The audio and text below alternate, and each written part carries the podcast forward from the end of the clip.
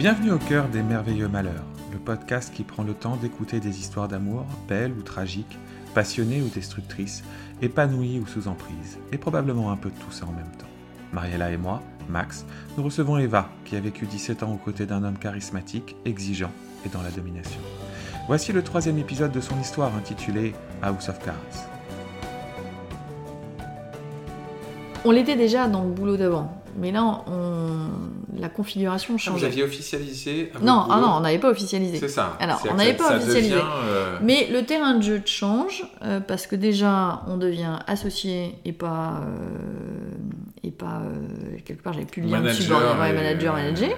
Donc, il n'y a pas le lien de, quelque part de, subordination. hein. On devient associé, même si on n'est pas associé à égale, mais ça, c'est pas grave. Pourquoi? Parce que ça, non, ça c'était légitime, c'était, voilà, on est, on est plusieurs associés dans le truc, et, euh, et, et ça je le remettrai jamais en cause parce que c'était, c'est justifié par rapport à plein de trucs. Mais bon, bref, on devient associé, on monte ce truc, et là pour la première fois, je me sens beaucoup plus écoutée quand j'ai des propositions à faire, etc. Et donc du coup, voilà, je me sens un peu plus. euh, Valoriser. valorisé. Euh, et ce qui se passe aussi, c'est que pour la première fois depuis tout ce temps-là, on crée quelque chose, mais on est officiellement ensemble. Il n'y a plus de sujet euh, là-dessus. euh, et là, c'est, enfin, c'est, euh, c'est quand même super dur hein, quand t'as tous tes potes euh, du boulot, où il y avait quelques amis en dehors qui le, qui le savaient, tu vois, mais, mais c'est quand, même, euh, c'est, c'est quand même fou de se dire que pendant 10 ans, tu caches ta vie privée, quoi. Tu, tu dis non, Oui. moi, j'ai personne, euh, ou tu, te, voilà, tu fais attention à ce que ça se voit pas, puis en réalité, tout le monde le sait, en vrai. Donc en fait, tu, tu, Mais- tu as l'impression d'être un imposteur, quoi. Même tes, tes meilleures copines, ils ne connaissaient pas l'histoire ou un peu?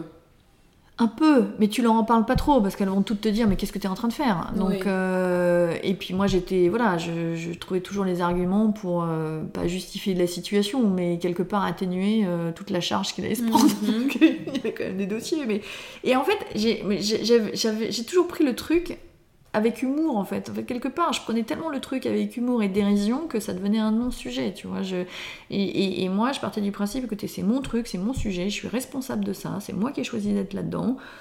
Je, je- je- voilà, je vais gérer le truc, je vous demande pas de vous impliquer dedans. euh, vous pouvez me donner votre avis si vous voulez, mais je, je vais pas le suivre en fait. Je vais, je vais juste suivre mon Il chemin. n'y a jamais eu quelqu'un qui a réussi à un moment donné à te déstabiliser, à te, dans le sens euh, une question, un retour, quelque chose de- qui te dise mais Eva, t'es es en train de, de, Non, de te détruire Non. part dans ça. jamais. Jamais. Je pense que j'avais mis tellement de protection partout. Ouais. D'ailleurs, mon, mon- le baromètre, il était, il était en moi. hein. Je, quelque part, euh, je pense que j'ai poussé le truc pour voir jusqu'où j'étais capable de tenir ça. hein. Et donc tu exprimes le fait que ton corps te dit euh, il se passe des trucs Ouais. Et là, je l'écoute pas à ce moment-là. pas cool. J'écoutais rien. Ok, donc là à ce moment-là, tu es, toujours dans le déni, tu es dans un déni du Ouais. fait que tu, en fait, inconsciemment tu sais qu'il va voir ailleurs, Hmm. mais tu le vois pas. Alors, le- non, c'est pas, moment c'est pas inconscient. Inconsciemment, je sais que c'est pas une situation complètement acceptable. Mais après, je sais très bien euh, ce qui se passe. C'est-à-dire que quand j'ai envie de voir s'il se passe un truc, c'est pas très compliqué de savoir ce qui se passe. Mhm. Pourquoi? Bah, parce que, un, déjà tu, sais, déjà, tu le ressens. Et puis, si tu as envie de chercher une preuve d'eux, trouves c'est easy. hein. Je pourrais donner toutes les techniques à tout le monde, mais. Bah, c'est raconte les techniques. On veut On fait un savoir. podcast dédié sur les techniques, mais j'en ai plein. À la fin, tu feras un retour de toutes les techniques. euh, Voilà. Comme ça, les gens vont savoir. C'est assez facile. Le guide, le guide pour, dé- pour savoir si vous êtes trompé Le ou tuto, pas. le, Voilà. tuto, le tuto Un qui petit te fait tuto tromper. YouTube. Voilà, donc j'ai coaché quelques copines. euh, Ça a marché ouais. Ah, voilà, Donc ça va. marche en plus. Bon, on fait la test avec toi, chérie. ça marche très bien. Mais bon, bref, donc quand tu as envie de savoir, tu arrives à trouver des choses. Et quand tu veux pas savoir, tout se passe très bien en fait. Donc quelque part, c'est tu tu, Ouais, tu te- pro- progressivement en fait, il y a eu Tu te conditionnes. Voilà, il y, a- y eu les premières tromperies où là, euh, ça a été l'onde de choc en fait. Vraiment l'onde de choc et tu le sens physiquement, tes jambes se dérobent euh, du sol. Tu comprends pas tu ce qui se vois. passe. Tu, tu, tu le vois, mais c'est. euh, Enfin, c'est. euh, pff, T'as as reçu un, un mail euh, par erreur et là tu te rends compte d'une conversation, tu te dis c'est lunaire. Et puis à chaque fois ça se passait dans l'environnement proche, donc euh, parce que on bossait quand même pas mal, donc, euh, enfin, tu vois, tu, donc euh, c'était au boulot, euh, y compris avec des amis très proches du boulot, tu découvres le truc. Et, et à chaque fois, le mécanisme, il a été pareil, totalement séché par la découverte du truc. Et comme, tu vois, tu me parlais de meilleur ami, etc., mais en réalité, la personne dont j'étais le plus proche, bah, en fait, c'était lui. Ah ouais. mhm. Et donc, en fait, la première personne que tu as envie de voir, eh ben, en fait, c'est lui. Et... Mais avant lui, c'était qui ta meilleure amie? Ton ex-copain ou? Non, non, non, non, non, non, non, non, personne en fait. Moi, en réalité, euh, en réalité, je pouvais en parler à personne parce qu'en fait, tu te dis, personne ne va comprendre ça. Et même des, des, des, des copines très proches, j'ai toujours choisi ce que je leur racontais parce qu'en réalité, Oui. elles vont pas comprendre. Mhm. Et, euh, et, et, et oui, quelque part, comme je considérais que j'étais aussi responsable de cette situation-là, parce que toujours euh, 50% du truc qui est quand même chez toi, hein, euh, j'avais envie de comprendre en fait. Et, j'avais envie qu'il me le dise lui en fait. Je voulais qu'il me dise écoute, je suis prête à tout entendre, c'est pas grave, euh, ouais, ok, t'es allé voir à droite, t'es allé voir à gauche, t'es. Juste dis-le moi. Et ça, c'est un truc que j'arrivais jamais à obtenir. C'est-à-dire que sur le moment, je sais pas comment il est arrivé à m'embobiner la tête, mais euh, m'expliquer que c'était un concours de circonstances, que j'avais mal interprété un élément de contexte, que machin, mais je suis sûre, tu te fais retourner comme une crêpe, quoi. Mhm. Et, euh, et comme de toute façon, t'as pas envie que ça parte en vrille, tu, tu- Oui. tu te fais retourner comme une crêpe. Et puis au fond de toi, tu sais quand même qu'il y a quand même un truc. Et puis t'as pas envie de révéler toutes les techniques, donc tu dis pas comment t'as eu l'info. Donc en vrai, tu, tu vois, tu essaies de prêcher le, le faux pour avoir le vrai, mais c'est compliqué en fait du coup, donc tu arrives pas. Et, euh, mais lui il sent quand même qu'il y a un truc à merder et il sent qu'il a fauté quelque part. Donc à un moment, il arrive à, à te re-rassurer, etc. Et moi, j'arrivais toujours à un moment, mais qui arrivait beaucoup plus tard, peut-être un an plus tard ou deux ans plus tard, où je finissais par en rigoler et elle me fiche de lui en lui disant Mais attends, euh, c'était tellement obvious. Et, et du coup, comme j'en rigolais, Mhm.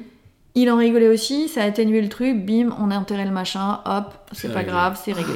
Jusqu'au prochain. Et mais, et mais- parce que finalement, ça nous rassurait tous les deux en réalité. Mhm. Et quand je te parlais de ce confort que lui est arrivé à retrouver avec moi, c'est que j'étais tellement cool et easy going finalement à la fin, parce que même moi je m'étais dit bon ok c'est pas grave, Euh, maintenant next step quoi. Et, et donc du coup ça, ça quelque part on se- s'auto-rassurait dans le truc et puis, et puis on continuait. Sauf que moi je faisais pas toutes ces bêtises à côté alors que j'aurais pu en profiter, mais je l'ai jamais fait, jamais. Et je pense que lui il aurait voulu que je le fasse. Il aurait voulu que tu le fasses. Je pense que ça l'aurait rassuré. Pourquoi? Parce que lui, il a ce besoin euh, vital de profiter à fond de la vie et de se dire, je suis pas euh, pieds et poings liés à une seule euh, Pourquoi il pense qu'il va mourir? Enfin, tout le monde pense qu'ils vont mourir. qu'il va Oui, mourir, on va mais- tous mourir. mais- pourquoi il a peur Non, non, mais pourquoi il a ce truc de se dire Je dois bouffer la vie comme ça. Je sais pas, ça j'en sais rien. Ça, je, je- c'est inextricable. Je... Est-ce que tu trouves qu'il a peur de la mort? Non. Non? Il est Non, je pense qu'il a carpe pas envie de vieillir parce que c'est quelqu'un qui, qui ne supportera pas l'idée d'être euh, diminué, tu vois. Mhm. Donc à partir du moment où il se sentira diminué, je pense que pour lui, la vie n'aura plus aucun intérêt. Il a besoin d'être fort, il a besoin d'être fort. dominer. Mais un toi, alpha qui a besoin de dominer et d'être très fort. À l'école, il était comment? Il était les, gars, les garçons populaires ou les garçons un peu au fond Alors, de la je connais classe pas un peu grand chose. Je, con- je connais pas grand chose. Je sais que je sais qu'il était assez dissipé, euh, déconcentré, mais en même temps, il était brillant. Il a une mémoire de dingue. euh, donc, euh, donc, euh, il a toujours réussi ce qu'il a, ce qu'il a entrepris. Mhm. Euh, mais euh, mais je connais pas grand chose de ça. J'ai même pas. J'ai dû voir deux photos de lui enfant, quoi. Donc. euh, Il faisait Son comment? passé, son passé n'existe pas. Son passé. Alors, le, le seul passé que je connais de lui, c'est ce qu'il m'a raconté de, de ce qu'il faisait avec son père, et, euh, parce qu'il a une fascination pour son père, qui a pas dû être euh, commode avec lui, mais, euh, mais je connais. Mais il a toujours eu une pardon, mais il y a des tonnes de choses que je ne sais pas sur lui. Et c'était ça qui me perturbait au début. C'est pour moi, quand tu es avec quelqu'un, tu connais tout de la personne, tu vois, tu Mhm. donnes tout et elle te donne tout. Et lui, il y a toujours une part de mystère, en fait. Il y a toujours un truc que tu ne sais pas. Il y a toujours un truc que tu ne Et maîtrises donc pas. vous créez votre boîte ensemble, Ouais. et qu'est-ce qui se passe après? Bah, on monte la boîte, euh, on monte la boîte une boîte dans les services, et euh, on monte ce truc-là. Et là, figure-toi qu'au moment où on monte la boîte, mais je me rends compte, je sais pas comment d'ailleurs encore, mais euh, je me rends compte qu'il y a une histoire avec une nana. Euh, une nana que je connaissais, hein, parce que c'est toujours, euh, toujours quelqu'un que je connais. Et, et je me rends compte qu'il l'a vu et qu'il se, qu'il se voit, et je me dis, mais comment, mais comment il arrive à gérer ça à côté alors qu'on est en train de monter une boîte, qu'on bosse mais comme des tarés, mais t'as juste pas le temps quoi. Enfin, Ouais. Où il trouve l'énergie où il trouve l'énergie et le, Le temps, temps. pour ça en fait. Mm. Et euh, donc là, je me prends une claque organisationnelle parce que je dis mais comment il arrive à faire ça Mais surtout, je me dis mais non mais ça, enfin ça c'est. Et, et puis là, je sens que le truc est plus sérieux, c'est-à-dire que là où ça a commencé à faire encore plus mal, c'est quand tu te rends compte que euh, il y a une autre personne qui va tomber amoureuse de lui. Mm. Et euh, alors, c'est en fait, euh, j'ai fait un petit. T'inverses le schéma dans lequel toi tu étais Ah bah de toute façon, ans plus tôt, quoi. Mais en fait, rappelle-toi, je t'ai dit, Day One, je sais ce qui va se passer. Hmm. Je sais qui je vais devenir. Mm. Là, j'ai fait un petit raccourci parce qu'en fait, c'était un. Il revoit cette nana, mais en fait, il l'avait déjà vue avant. Et moi, je me rends compte à une soirée. Je me rends compte à une soirée avec des amis, dans la manière dont cette fille le regarde, qu'il se passe un truc. Quand je te dis que c'est animal, tu le vois. En fait, Mhm. il y a un truc que tu vois. Et je me souviens, je suis partie dans les toilettes, j'ai pleuré une demi-heure, je suis revenue, je lui ai dit, je, vois ce qui se passe. Non, non, tu te fais des idées, machin, etc. Je l'ai senti tout de suite. Et j'ai senti que c'était un truc encore différent. C'est-à-dire que là, tu perds la complicité que tu as avec la Mhm. personne avec qui tu vis. Mm. Donc déjà tu vis avec quelqu'un qui a pas une pardon, mais on reste quand même complice, tu vois, dans le boulot, dans plein de trucs. Après il y a des écarts, c'est chiant, ça fait hyper mal. Mais bon, si Les écarts, c'est que sexuel, quoi. Voilà. C'est-à-dire qu'en fait, ça n'impacte pas, l'intimité et la complicité que tu as à deux. Ces espèces de trucs euh, Intellectuels. intellectuels, physiques, ça l'était un peu moins, etc. Mais il y a ce truc intellectuel. Euh, en fait, on nous comparait souvent euh, aux couples dans euh, House of Cards. Hmm. Tu disais, voilà, les- voilà.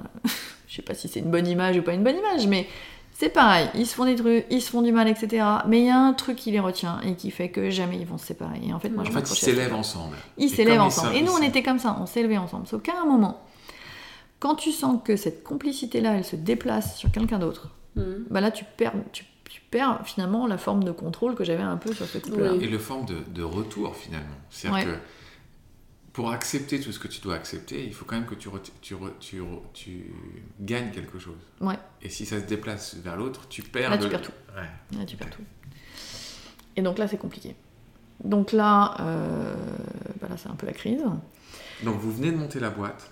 On Tu a- comprends ouais, ça alors non, alors ça c'était avant de monter la boîte, et je comprends au moment où on monte la boîte qu'elle revient à nouveau dans le paysage.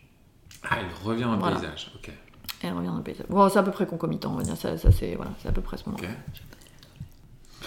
Donc tu sens que euh, quelqu'un rentre euh, dans sa vie et, euh, et tu le ressens de manière hyper forte. Mhm.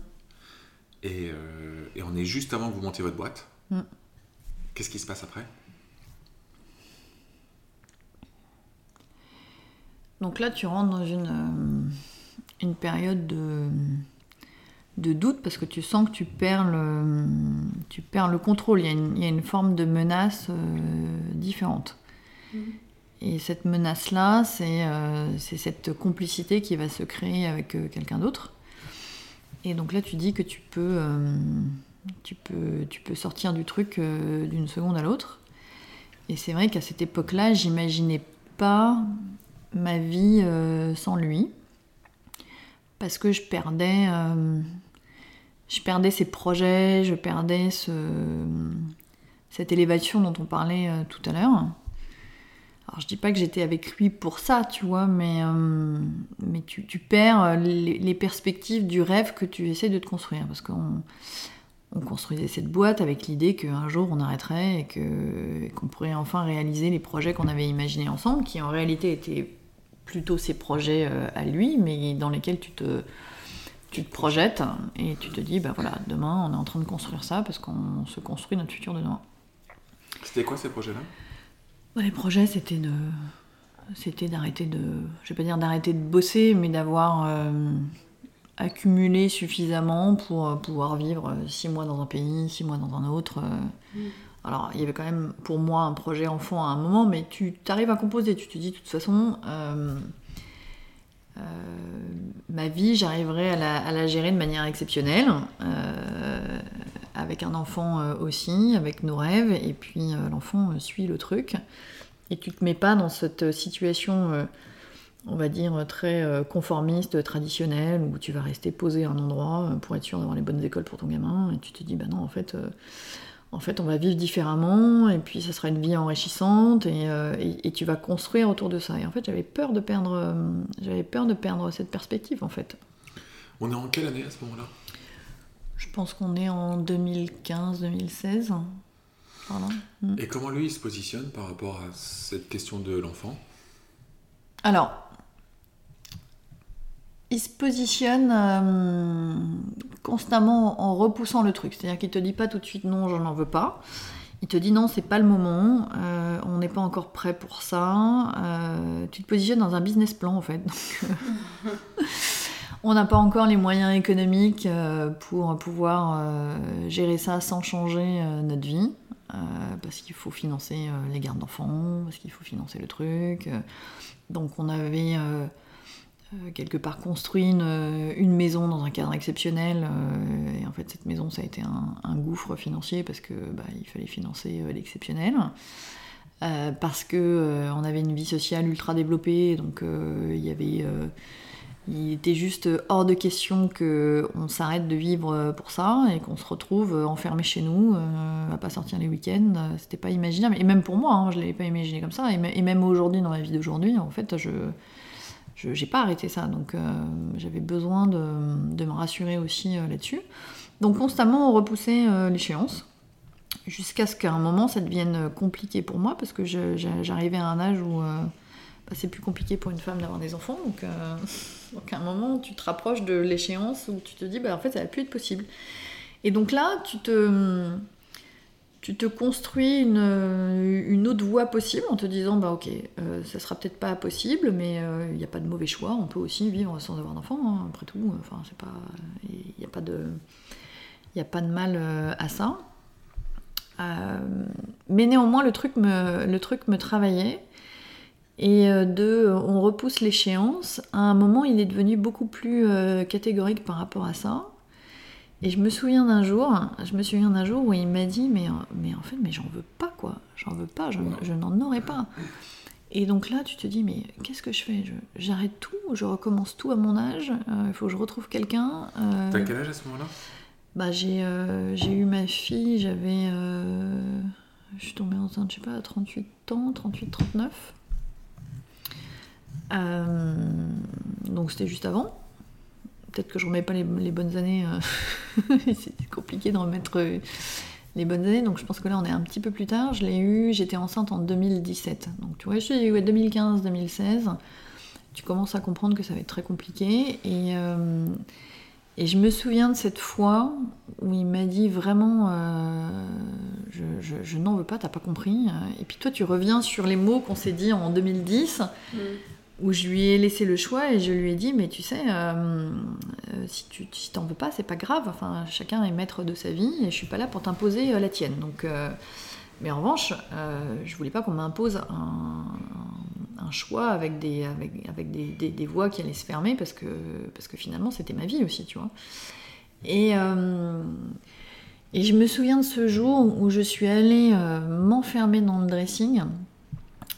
Et là pour la première fois j'ai vraiment pleuré, mais pleuré de, de désespoir en fait, de me dire mais, euh, mais en fait là je, je, Je me suis planté. je sais pas que je me suis plantée. Je me suis pas dit que je me suis plantée parce que ça, j'ai, dans ma tête, je me disais toujours tu t'es pas plantée, c'est pas grave, il n'y a pas de mauvais choix, etc. Mais je me suis retrouvée face à une impasse. Et quand tu es face à une impasse, tu es complètement euh, bloqué. Donc vraiment là, là c'était un, un- un- un blocage euh, énorme. Et je pense que c'est, à ce moment-là où j'ai vraiment, euh, j'ai vraiment eu du ressentiment. C'est-à-dire, je me suis dit, mais, mais comment on peut m'imposer ça? Comment on peut m'imposer euh, ce choix de vie que j'ai pas, pas choisi? Et comment, euh, comment on a pu me mentir à moi à ce point-là? Tu te sens trahi en fait.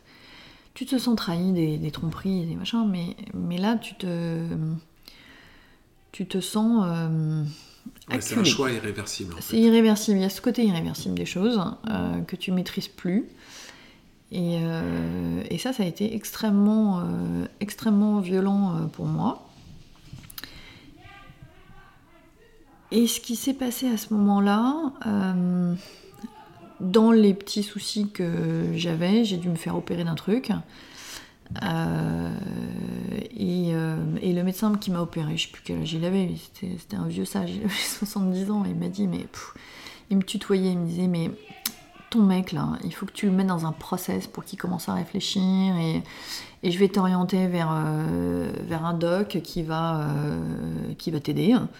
Et tu l'emmènes avec toi, et puis ça va être une première étape, et puis progressivement ça va se passer. Et c'est à ce moment-là où j'ai déclenché tout un processus de fibre en fait. Et euh, Ah, t'as déclenché un processus de. Ouais. Donc tu t'es dit, je vais le faire, je vais faire l'enfant toute seule. non, pas toute seule, avec lui, parce que ça, j'ai, euh, il était hors de question que je le fasse euh, seule, mais c'était une, une manière de, de, de- de le- de le mettre dans un processus de réflexion en fait. Et lui, il m'a dit, écoute, tu l'emmènes en rendez-vous. La nana, elle nous a dit, mais euh, en fait, euh, là, c'est un peu, euh, c'est un peu chaud, donc il va falloir s'y Mhm. mettre.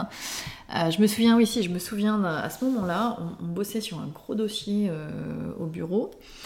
Et, euh, et on m'avait dit, bah, écoutez, euh, à votre âge, euh, vous pouvez les faire congeler vos, euh, vos oocytes, parce qu'au Mhm. moins ça vous met une petite sécurité euh, supplémentaire, et puis le jour où vous êtes prêt, euh, bah, vous décongelez euh, les trucs, et puis, et puis Mhm. vous y allez, quoi. Et donc, euh, tu pouvais pas faire ça en France. À l'époque, je sais pas si on peut le faire aujourd'hui, j'en sais rien. Euh, et donc, je, me renseigne un peu sur Internet, euh, et je vois qu'il y a un truc en Espagne, une clinique, où on peut faire ça. Et, euh, on bosse sur un dossier, une propale qu'on devait rendre, un truc sur lequel on avait fait bosser toutes les équipes pendant des jours et des jours. On avait bossé, je pense que j'ai bossé, je sais pas, 48 heures non-stop, on a bossé jour et nuit, j'étais éclatée. Je pars à Barcelone, toute seule, parce qu'évidemment il m'accompagne pas. Je fais le, enfin je pars. euh, je me souviens dans l'avion, j'étais en train de- d'envoyer avec, euh, avec euh, la dernière bande passante qui me restait. J'envoyais les CV pour la propale, j'avais le PC sur les genoux, j'envoyais les trucs. Je partais pour pour Barcelone. Je vais à la clinique et puis là à la clinique ils me font tous les tests, etc. Et ils me disent mais en fait vous êtes tellement à la limite de votre euh, réserve ovarienne, on peut congeler des trucs si vous voulez, mais au moment où on va les décongeler, il ne restera plus rien. Quoi. Donc, euh, donc je repars, je fais rien, je repars, je reviens. euh, et puis quand je reviens et que je lui explique le truc, ouais, ça passe un peu comme une lettre à la poste, tu vois, c'est bon, bah ouais, ok. euh, mais tu vois, j'étais épuisée, j'ai fait le truc, j'avais pas dormi depuis euh, 48 heures, je fais le machin, je reviens, euh, Et ils s'en 72 heures. Et en fait, ils s'en foutent, quoi. Il n'y a pas d'impact. Donc euh, là, je me dis, ouais, bon, euh, je pense qu'il n'a pas conscience de ce que je viens de vivre.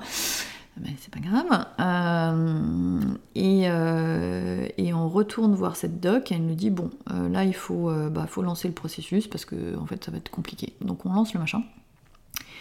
Et quand tu fais ce genre de procédure, tu as énormément de, tests à faire, tu as tout un tas d'examens, etc., de ton côté, et puis lui aussi doit en faire. Mhm. Et là, on est rentré dans un truc qui a duré presque un an, où, euh, où lui devait faire ses examens. Et, euh, et en fait, euh, il m'expliquait, enfin, donc il devait rendre des, il devait rendre des résultats. Et, euh, et les résultats venaient pas. Et euh, il me dit, mais non, mais j'ai fait le truc. Mais euh, et puis après, je sais pas, on s'engueulait pour un petit détail. Il me dit, bah, on s'est engueulé, donc j'ai jeté les résultats. euh, Ah merde. et, euh, et donc là, tu culpabilises, tu dis, non, c'est de ma faute, là, du coup, j'ai tout arrêté. Et puis, tu sais, j'essayais de faire ça vraiment en- dans un mode de bienveillance, tu vois, Oui. d'accompagner le truc pour pas que ça le stresse. Et puis, toi, tu te fais des piqûres, tu vas, j'allais à 6h du matin à Clichy faire des prises Mhm. de sang, donc moi, j'habitais hyper loin. Donc, euh, je me levais à 4h30 du mat, 5h, Wow. euh, je partais faire le truc. Mhm. Et, euh, et lui me disait, bah non, c'est pas prêt, ils ont dû perdre le truc. Puis après, ouais, je les ai eus, puis je les ai jetés, etc. Puis un jour, j'appelle le labo. Il fait, mais on connaît pas ce monsieur, il est jamais passé. Ah non il, les a- il les avait jamais fait, tu vois. Bon, donc là, je perds un an. Puis quand tu perds un an, bah, en fait, il faut tout refaire. Donc euh, tu te refais les examens qui sont pas toujours hyper Attends. sympas. Temps mort, parce que là tu Mm. passes vite sur un truc quand même, si je peux me permettre. T'as passé un an à faire tout ça. Ouais. Des choses qui étaient épuisantes. Ouais, Tu découvres que lui, Bah, il, il te freine soutient- cas de fer. Il te, soutient, il te soutient pas et en plus il te dit pas la vérité parce que ça, ça veut dire que lui il en a pas envie. Non, il en a pas envie, ouais. Qu'est-ce que tu ressens à ce moment-là?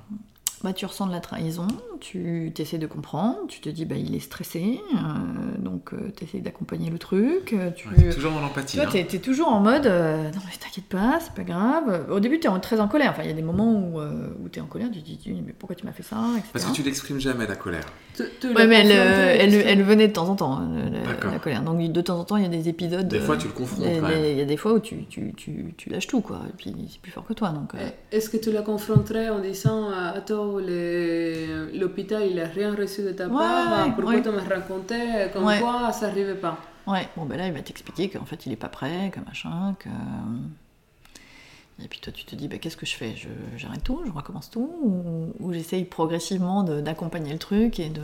T'as de- plus vraiment de choix en fait. Que T'as- ouais, tu, en, en- en vrai, je pense que tu as toujours le choix. hein. J'aurais pu, pu partir à ce moment-là, mais là, encore une fois, je me suis dit, ok, allez, on tente. Mais ça voulait dire partir, faire un enfant toute seule, c'était. Ah, j'en étais même pas à ce stade-là. Moi, j'en étais, bah, j'aurais pas d'enfant. hein. J'imaginais pas avoir un enfant toute seule. Sachant que c'était quelque chose qui était euh, un- un- Tu sais une, envie profonde pour toi. Ouais, mais en fait, après, tu sais plus. Tu finis toi-même par douter. Tu finis vraiment par douter. On a, euh, fini par faire euh, la première FIV. hein. La première FIV euh, a pas marché. Je me souviens exactement du jour où l'hôpital m'a appelé en me disant bah non ça a pas marché. Et puis en plus c'est pas sympa comme truc. Moi je suis arrivée à l'hôpital, je me suis effondrée en pleurs parce que tu sais, déjà j'aime pas les hôpitaux. Franchement ça fait mal. Euh, Et puis rien s'était passé complètement comme prévu. On m'avait dit ouais vous aurez tel type d'assistance. Il n'y a pas eu le truc parce que la nana elle était pas là. Enfin tu sais tu trouves tous les je crois qu'il est venu quand même euh, m'accompagner. Euh, bon, bref, ça marche pas. Je me souviens, j'étais en train d'animer un workshop. On m'appelle, on fait bon, ça n'a pas marché. Et en même temps, je savais que ça allait pas marcher. Je sais pas comment t'expliquer. Je, je- je m'attendais à ce que ce soit ça. Donc, euh, donc le truc marche pas. Et puis là, ils te remettent tout de suite dans le, Dans le processus. dans le processus pour une seconde fois. Ils te laissent pas réfléchir.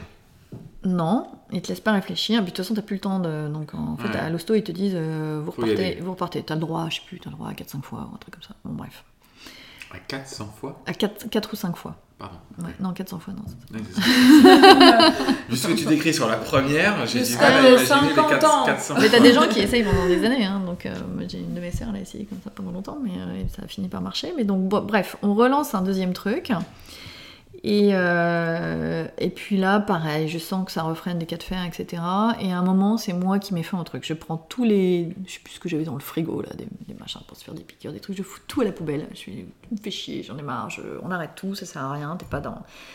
T'es pas dans le truc. Euh, on arrête tout. Et, euh, et là, je continue, je refais euh, des petits examens, je change, de, je change de médecin, je vais dans un autre hôpital euh, qui est plutôt euh, reconnu pour ça. Et puis là, euh, là, je sens que l'hôpital va pas me suivre. Un hôpital qui a des très bonnes stats pour avoir des enfants, mais il faut rentrer dans les critères pour qu'ils aient les Il y a bonnes une stats. école pour mettre Ah ses ouais, enfants avec le bac. et, là, euh, et là, la nana me dit euh, fait, il faut que vous arrêtiez de fatiguer le système.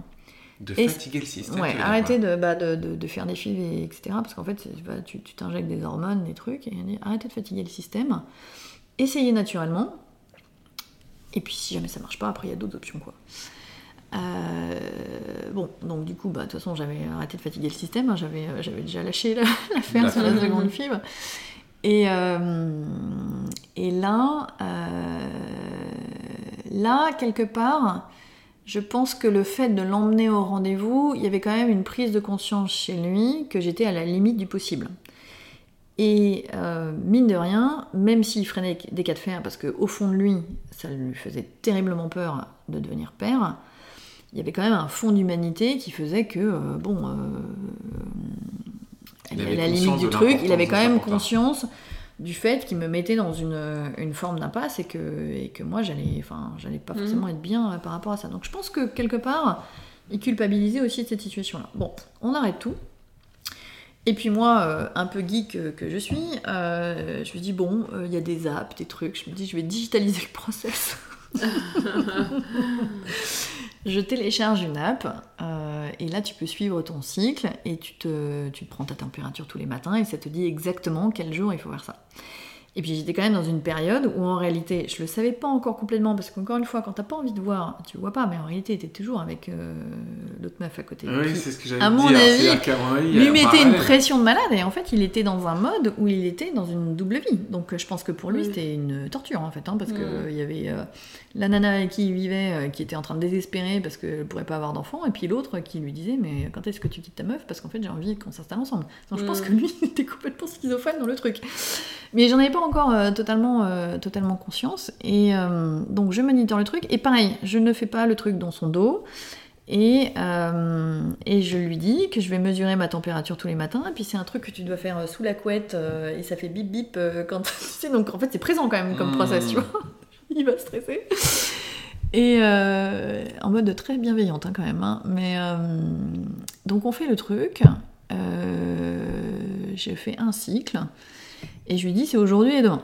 Et il faut juste imaginer que le mec, ça fait des mois qu'il te touche plus. Donc euh, on fait le truc. C'était pas, le, c'était pas la meilleure soirée, mais bon, on le fait, euh, euh, deux jours d'affilée, en mode un peu mécanique. Et, c'était une période compliquée au boulot parce que la boîte marchait pas super bien, on n'avait plus de thunes, on part en vacances genre deux semaines à Marrakech. Euh, donc c'était pas les vacances exceptionnelles qu'on avait imaginées, mais bon, on fait le truc, on part. Et puis là, totalement par hasard, on rencontre des amis là-bas, donc c'était rigolo, on rencontre, on rencontre un couple d'amis euh, dans le même hôtel que nous, donc euh, du coup c'est un peu sympa. Puis moi j'étais malade tout le temps, j'avais, je sais pas, je me suis dit la bouffe marocaine, je sais pas, je suis pas bien, j'étais fatiguée, j'étais énervée, le boulot c'était compliqué. Et puis je lançais une nouvelle activité au bureau. J'étais très stressée, euh, je me suis euh, engueulée avec un prestat euh, qui a jamais voulu bosser avec nous, mais je pense que j'avais été odieuse. J'étais vraiment, vraiment exécrable, je pense, à ce moment-là, de, de- de fatigue, d'énervement. Et puis pendant les vacances, j'ai mes règles. Bon. Et là, il me dit Ouais, t'es énervée parce que, parce que ça n'a pas marché et tout. Je lui dis Non, je m'en fous, de toute façon, j'en veux pas. Donc, on- ouais, mais j'étais, on s'engueulait tout le temps. Et puis, euh, j'avais une, j'avais une mission à l'étranger à ce moment-là. Donc, euh, juste après euh, les vacances, je pars en Suisse. J'animais une semaine de workshop, je sais plus.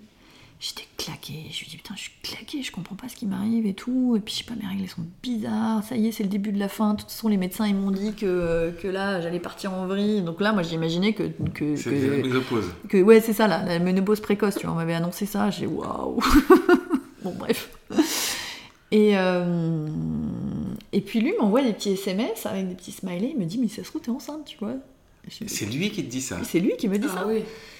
et je lui dis Donc lui, il l'a en tête. Hein. mais il l'a en tête hein, quand même Mhm. et euh, j'achète un test à l'aéroport de Zurich que je ne fais pas là-bas. Parce que je me dis, je vais quand même le faire à la maison avec lui à côté. C'est toujours en mode, j'accompagne le truc, tu vois. Je veux pas. euh, Je fais, je rentre chez moi, je sais pas, il est, euh, il est 23h, je fais le truc. J'arrive avec mon truc qui me dit que j'étais enceinte depuis trois semaines. Waouh. Waouh. Et alors là, et alors là, il s'est euh, Liquéfié. liquéfié, mais en mode, d'un seul coup, de, de- du, du mal alpha ultra puissant, et il est devenu le petit enfant désespéré, en me disant Mais je comprends pas, tu m'avais dit que t'étais stérile, mais qu'est-ce qui se passe quoi? Et, et donc, moi j'étais là avec mon test, j'ai- j'avais qu'une envie, c'était appeler ma mère, je vais pas le dire tout de suite, et euh, mais c'était pas un moment heureux, tu vois, c'était pas un, Ah, truc dur. Ah tiens, chouette Mhm.